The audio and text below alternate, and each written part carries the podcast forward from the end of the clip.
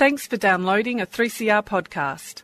3CR is an independent community radio station based in Melbourne, Australia.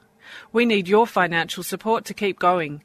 Go to www.3cr.org.au for more information and to donate online. Now stay tuned for your 3CR podcast. But you also had people that were very fine people. Very fine people on both sides. And the, and the aliens with mind meld and give them the technology. They're bad aliens. So the- Uh, are you surprised the Nazis were influenced by demons? No, if demons are real, I would definitely think they'd be on the side of the Nazis. Yeah. McDonald's is connected to the Clintons. They chop up the bodies and put them into the sausage and hamburgers. People are being cannibalized. Look it up. this, and I'm watching CNN talk about this as violent white nationalist protests. We have done everything in our power to keep this peaceful, you know? It's uh, Pepe's become kind of a symbol. Welcome to Yeah Nah Pasaran, a show about fascism and its gravediggers. I'm Cam Smith, I'm Andy Fleming. And this week we are joined by returning guest Dr. Ashley Mattheis, who is a postdoctoral researcher and affiliate at the University of Swansea. Thanks for joining us, Ashley. Hi, thanks for having me.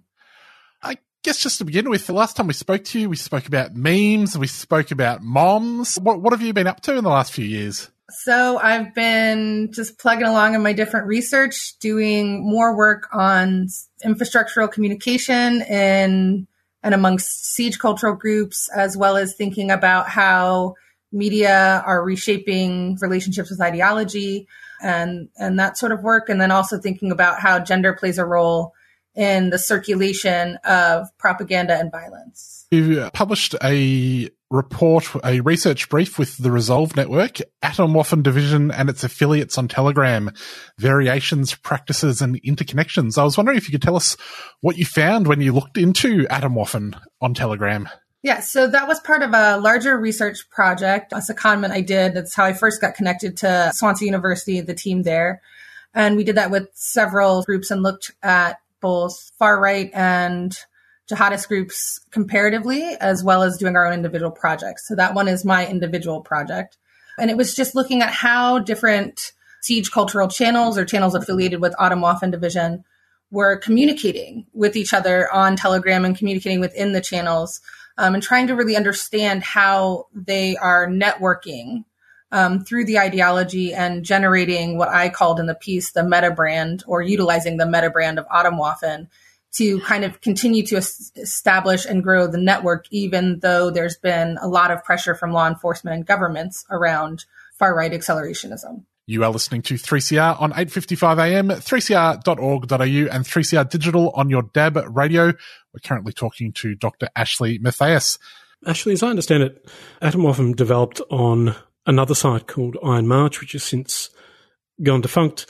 How have things changed between, I guess, the earlier period when it was established and there was discussion on a, a public site like Iron March to now when Telegram has become uh, much more important to, to its communications? So I think one of the primary distinctions is that Iron March would technically be classed as a as a I think the term they're using now is terrorist run or extremist run website, right? It's its own individual website versus social media. So obviously it's there's a lot more publicity or publicness in the website piece, whereas Telegram is specifically meant to be more private and interactive.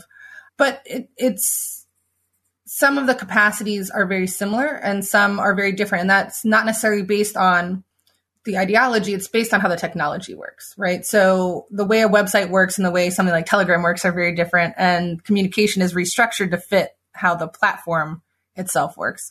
So within Telegram, you have two options for channels. You have broadcast channels, which are like a radio.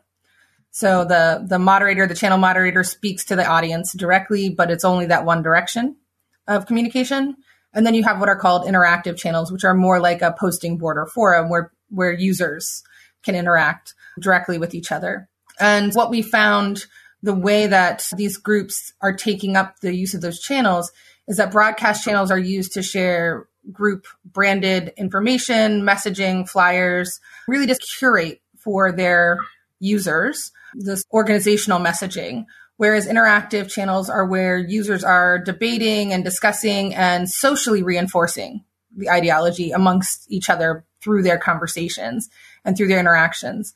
And so there's a lot of textual media, but a lot of visual media, always with the Siege cultural groups. They have a real strong affinity for video and images, in part because their presencing strategy, how they interact with offline, is tied to a series of posters. So there's posters that they'll make that they then paste up places. In fact, when Atomwaffen was first forming in the US, one of their favorite propaganda videos to make was videos of small groups of them going out onto college campuses and pasting up flyers. And then those get shared then broadly with the public, but also they get shared back in the channels as a way to reinforce that they're actively doing things. It's not just an online engagement, right? They're actively doing things out in the world and making themselves known. So they they utilize that capacity through the organizational channels where they'll post up a flyer and then say, send us back a picture of you using the poster out in the real world or videos. And then they get additional content to keep the channels going through that means. We also notice that there are more established channels and less established channels, which shows that the network is developing, um, even in spite of pressure. And we could see that based on the way they were, the types of things they were posting organizationally. So more established channels would interconnect other channels and post flyers that talked about group alignments and alliances, whereas the newer channels would post things like recruitment applications and and basic messaging trying you could see that they were trying to get their channel up to speed and and grow the channel. So they would post linking things but not as much. They weren't as such hubs for interlinkages as the established channels. And then in the chats, it really is very similar to like a Reddit or, or 4chan type of chat post where there's a mixture of memes and videos and discussion and sometimes really earnest discussion and sometimes really baiting discussions that were just used to think through the ideology, think through the engagement through specific types of topics. Like, what are you going to do after society collapses? Like, how are you going to protect yourself? So it reinforces the ideological substrate, but through social interaction. And that's slightly different than the way the websites would have worked, which would have been much more tied to traditional website formats where you're reading messaging posted via things that look like blogs and, and other things like that with, with maybe forum boards attached to it, but, but less integrated than it is in Telegram. Uh, in the past few days, we've seen the arrest of Patrick McDonald, uh, a Canadian who also went by the name Dark Foreigner. He was a Atomwaffen Division propaganda producer. Uh, strangely though, he was unmasked as being one of Atomwaffen Division's chief propagandists, I think two years ago. But what do you make of the fact that it's taken so long for an arrest to be made there? I mean, there's, there's very big differences between what can be done legally and what you can know through something like OSINT. And it, I, w- I would imagine that law enforcement had to build the case that they needed to build in order to ensure that once the arrest was made, they could prosecute. And that takes more time than being able to find someone via technological or unmask them, as you say. And I don't know enough about what actually happened in the trajectory of that case. It may have been that he had been, people may try to evade, and that can take more time as well. But I don't know the specifics of, of his arrest. But yeah, I think it was even potentially more than two years ago because there was a connection there to Fascist Forge as well as Iron March. But yeah, so the the law enforcement piece is slow in comparison to like online technology, emergent technology, and, and those relationships because of the strictures of, of law and the strictures of engaging law across borders when necessary. Apart from, I guess, limited legal applicability, what do you think of the other limitations, I suppose, also possibilities for open source intelligence gathering on these sorts of groups and, and movements? I mean, I think from a research perspective, the possibilities it's it's very useful, right? People's access to open source intelligence can be very useful for figuring out what is going on and how networks work and how people are interacting and communicating and what they're doing. Um, it's definitely something that's growing in use, but it but it is complicated because of that relationship. So I think it depends on on what the end goal of the intelligence is as to what its utility ultimately will be. Earlier you made reference to the strong, I guess, aesthetic qualities associated with AWD and, and the network. How important is uh, branding to these groups and how does it function generally? Sure. So I would say branding is incredibly important.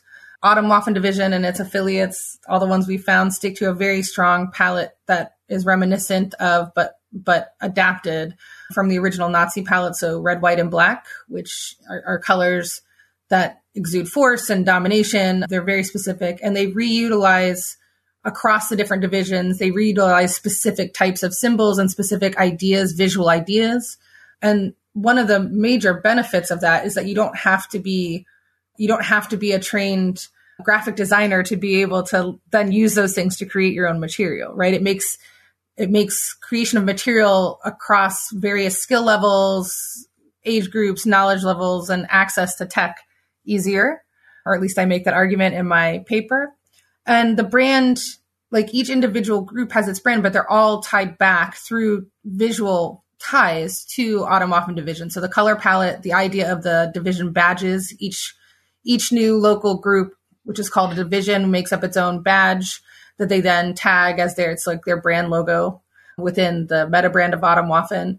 And and this is a way they can tie themselves to that ideology without being officially affiliated, which in the article I argue is pushing towards a framework of leaderless resistance that is not the original like totally disconnected piece, but it is, it, it allows them to be a flattened hierarchy that is disaggregated while still having a bit of connection to the larger ideological frame. So it approximates a, a, form of leaderless resistance where the groups aren't legally connected to one another, but they can share in the ideological resonance and the engagement from the, the larger brand. Many of the groups that are associated with uh, Atomwaffen have been legally prescribed over the course of the last few years. What impact has that had upon both the network itself and how it chooses to engage with online propaganda? So, one of the interesting findings from what we were seeing is that it hasn't necessarily stopped the development, right? So, legal intervention and prescription in multiple countries hasn't stopped new divisions from forming, hasn't stopped people from engaging. It has, however, become one of the narratives around their discussions and one of their engagements, and it's led to a very conspiratorial frame within um, engagements that we saw on Telegram, where people would accuse other people of being informants or federal government plants as a as a point of argument within a context when they disagreed with their commentary or ideological approach to things.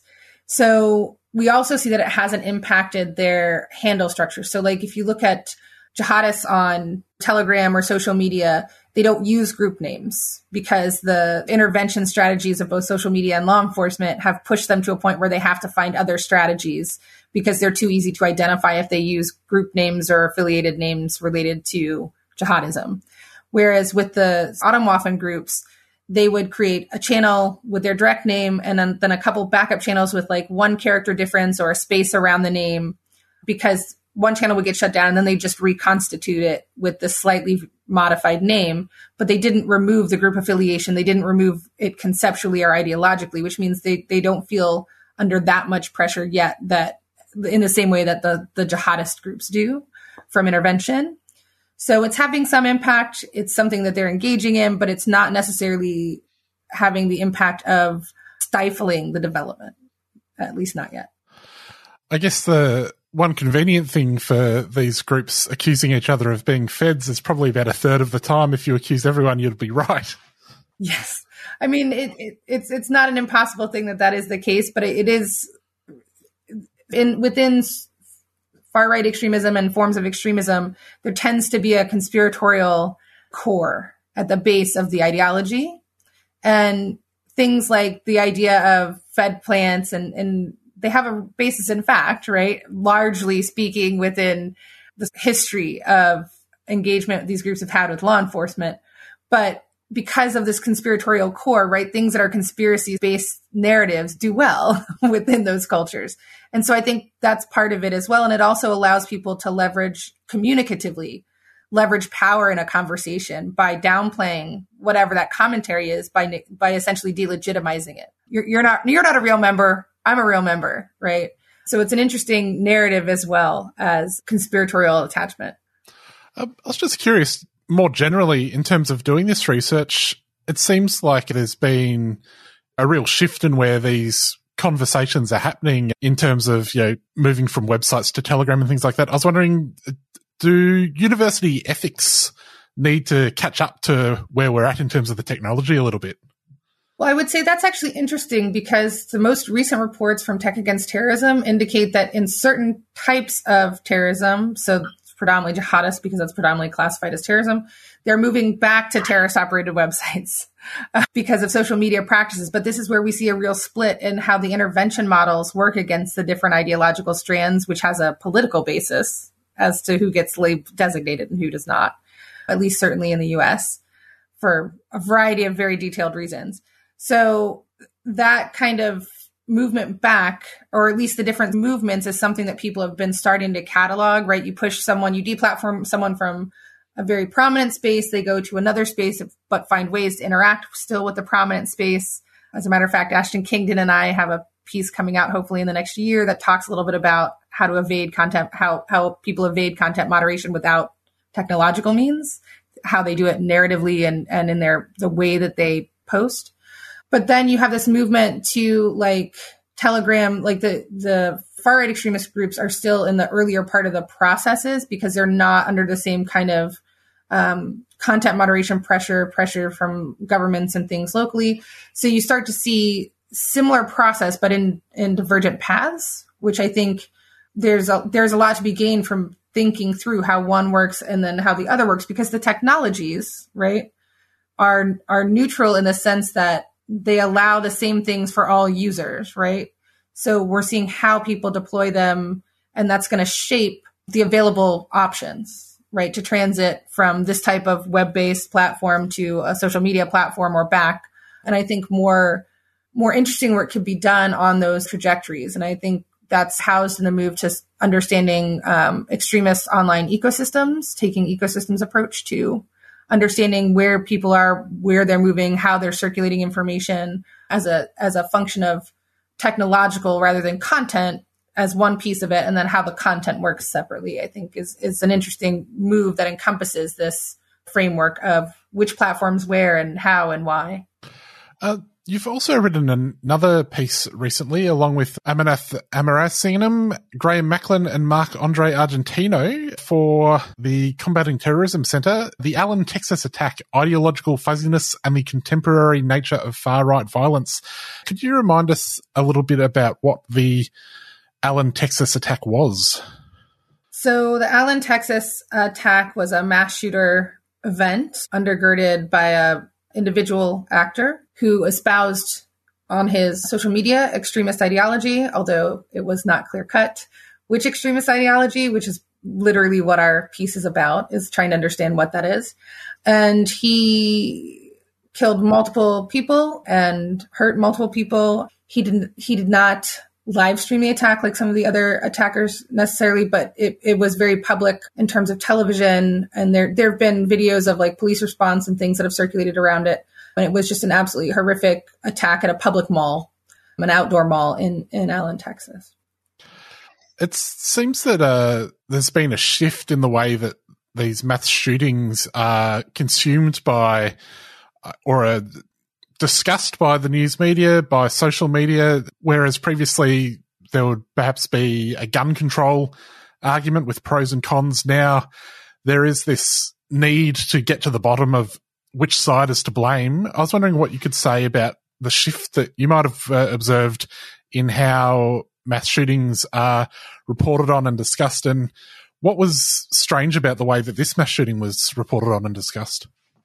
Well, because there's a larger contextual debate over oppression of ideas and free speech, and I say that in very prominent quotation marks. The free speech debates are are, are a particular strategy of far right extremists in many, many ways as part of the culture wars about who is being silenced and who is not being silenced. And then you also add into that this idea of false flag violence that comes from conspiracy theorists tied to the far right, like Alex Jones, who claimed that the Sandy Hook massacre was a false flag, government planted operation that wasn't real, right? As, as an attempt to control society. Over time, that's been years. So over time, this media reporting has essentially had to respond to these sort of claims from different actors and, and incorporated some of that that framing of the larger ongoing debate, which is problematic because it is reactionary. It's a very reactionary debate. So in the way that they're framing it, we saw people in response to the Allen, Texas attack. Someone, one person says, "Oh, this is a far right attack," and then someone who is more ideologically aligned in the reactionary right says it isn't. It's a false flag, right? And then then people start going and finding pictures from the person's social media, the attacker's social media, to try and prove their point, and it becomes a point of debate about is the media reporting right instead of a point of debate about the violence of far right extremism and and how that is affecting everyday people on the ground. So it becomes a distractionary tactic that the the media can be sucked into because of the interlinkages between social media and media reporting, I think, in many ways now. Uh, in the article, Ashley, it's written that the men responsible had a an ideologically fuzzy tapestry of extreme thoughts tied to rampant violence. I'm wondering, as a researcher, where do you begin to unpick the threads that make up these sorts of ugly tapestries? So, one of the things that's very interesting is the four of us that, that wrote that come from different, we all come from different disciplinary backgrounds. So, I think ideologically fuzzy is Amar's term from religious studies which I, I, agree with the conceptually, but like from a, as a com scholar, I would maybe frame it a little differently. But you start to unpick them by by really looking through, or at least I do as a com scholar, looking through how this person is narrating, right? What they're doing. He he posted hundreds of pages, not digital pages, pages from like handwritten notebooks. He took pictures of them and posted them to his social media.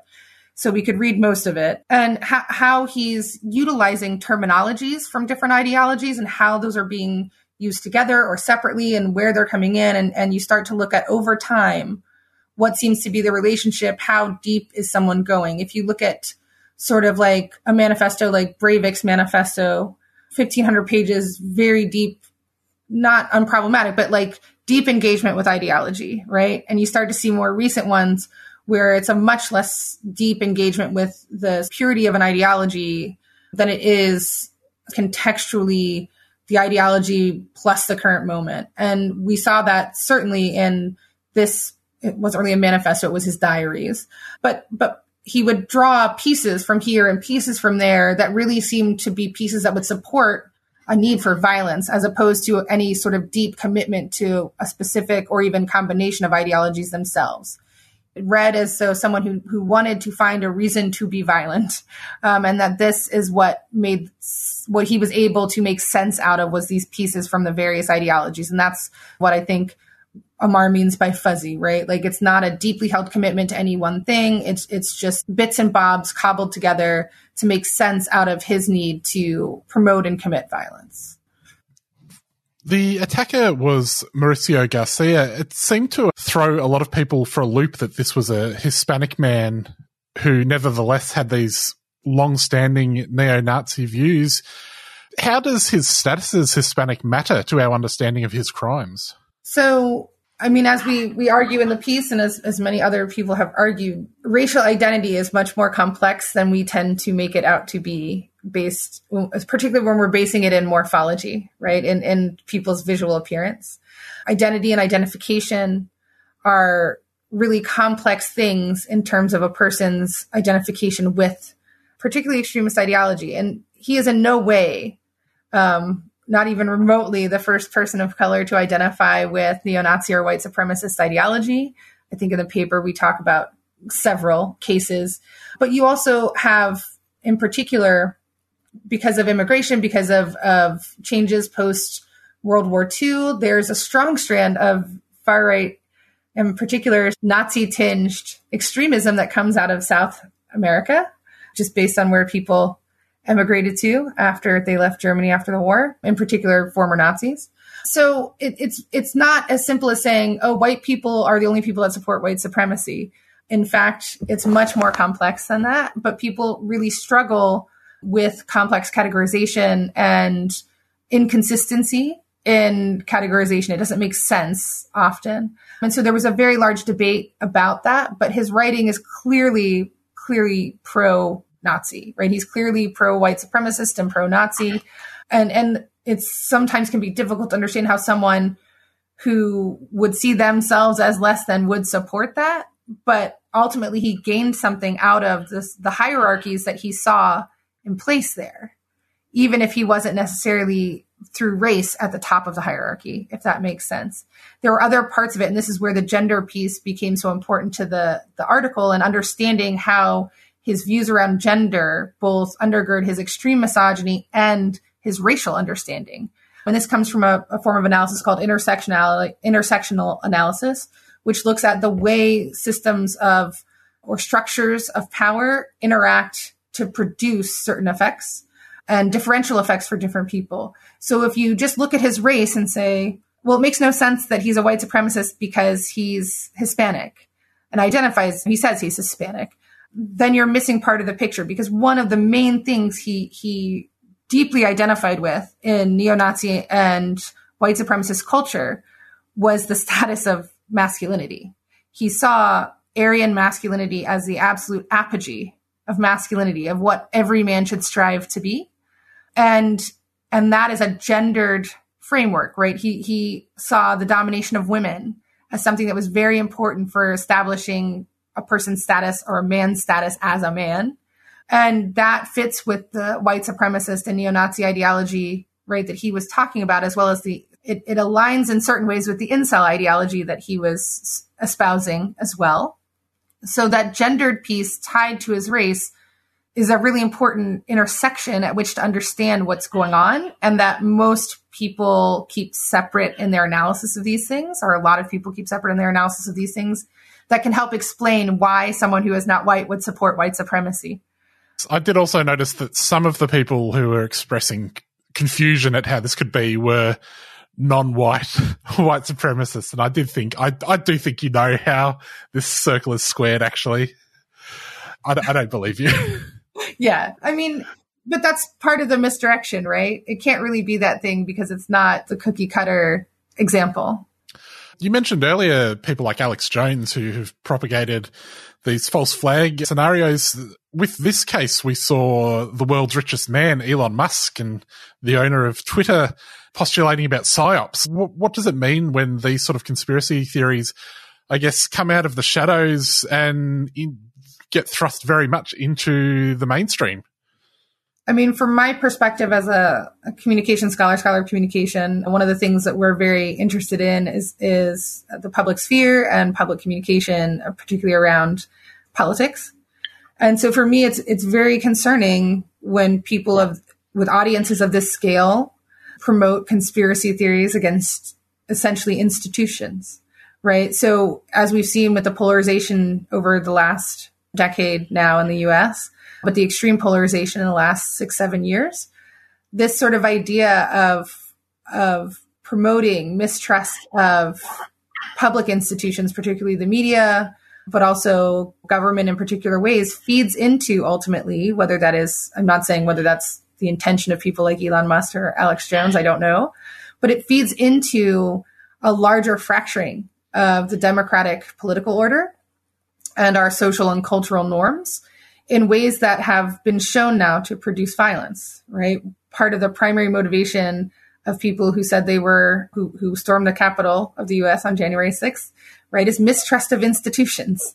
So it's really problematic that people in with very large audience followings utilize those sort of narratives as a way to gain clicks or get people to buy products or do any number of things to make to make money or to to make them more famous when it has these sort of deleterious effects. Uh, more generally, I guess uh, I was wondering what you thought about the recent rise of large language models and AI in terms of the misinformation sphere.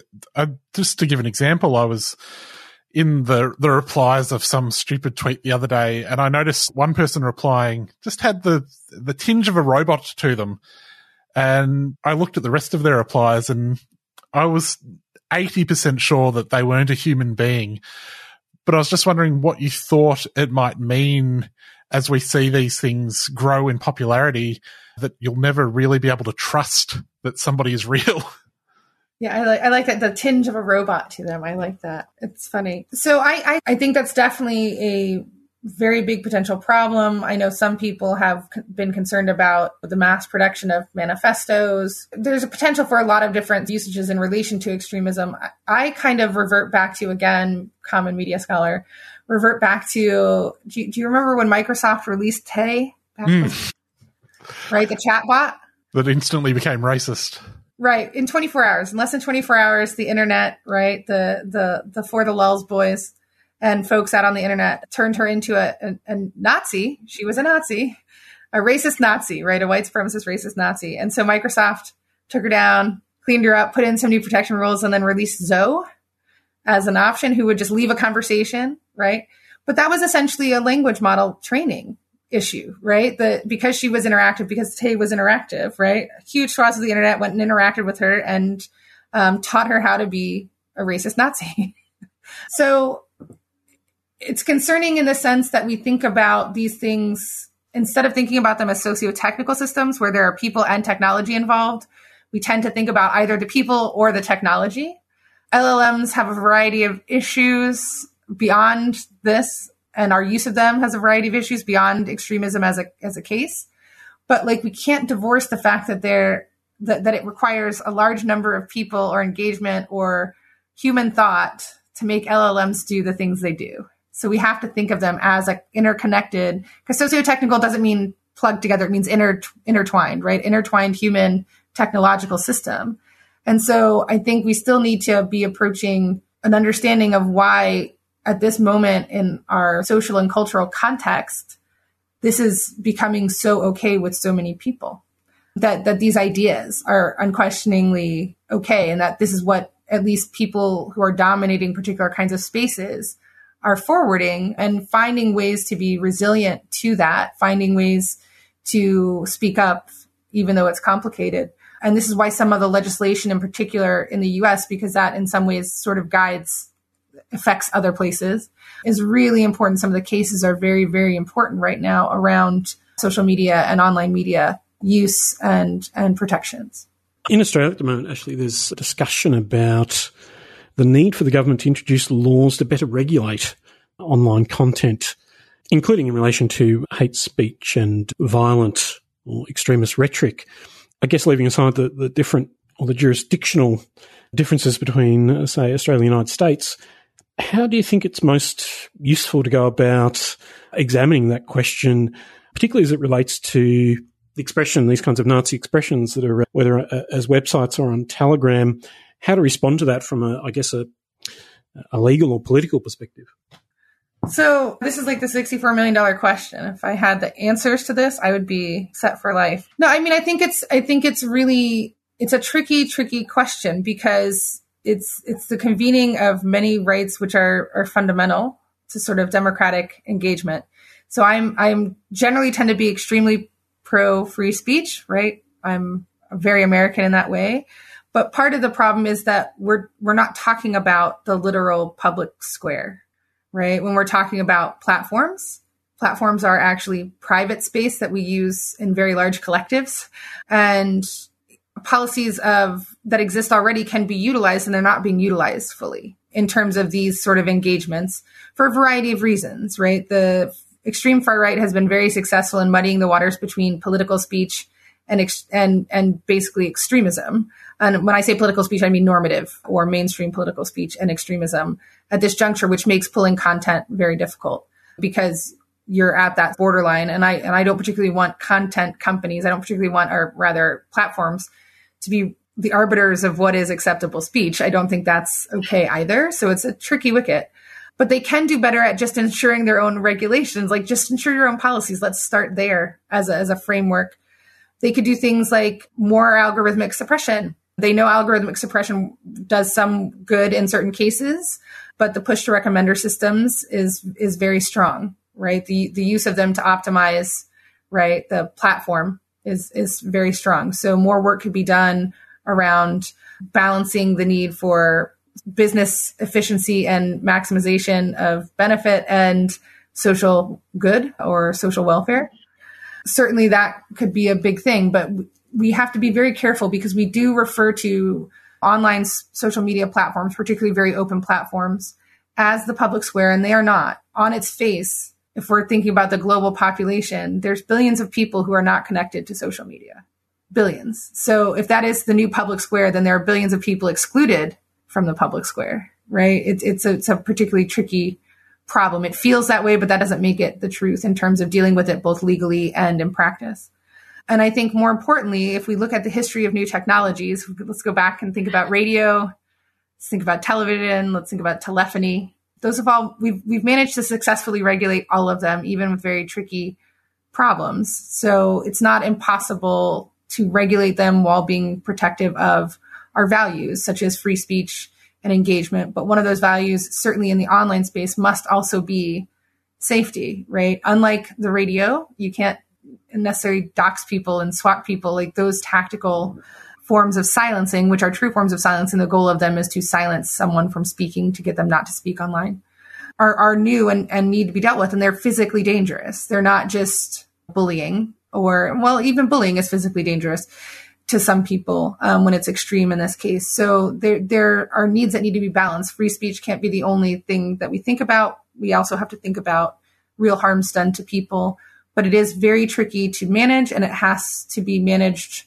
with a respect to like both inter- transnational and local needs, which is complicated. Well, Ashley, I think we'll leave it there. Thanks so much for joining us. If people want to find you, you are on Twitter still at AA Mattheis. Are you on threads yet? I I am not for a variety of reasons. I'm debating whether I'm going to stay broadly on on social media uh, in the next, we'll see what happens. Things are interesting these days. Indeed, they are. Well, thanks so much for joining us. We will be back next week. See you later. See you then.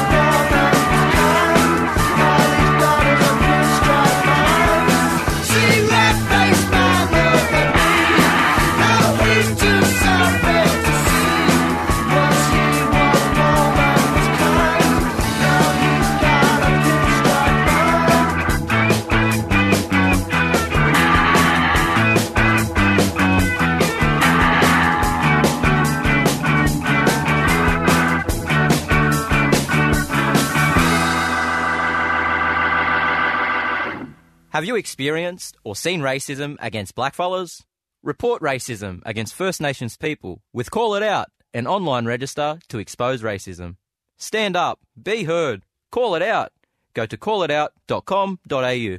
a 3CR supporter. Australia's energy market is broken. Right, but CoPower gives you better energy? Nope, no retailer can control where the electrons they buy off the grid come from. But as a CoPower member, you can vote on where 100% of revenue goes. So instead of corporate profit, your energy bill builds the world you want to be a part of. That's cool. Learn more about the solidarity economy and CoPower today and take the power back. Victorian energy fact sheets and basic plan information documents are available at cooperativepower.org.au. For clear advice on the right plan for you, contact us on 03 9068 6036. A 3CR supporter.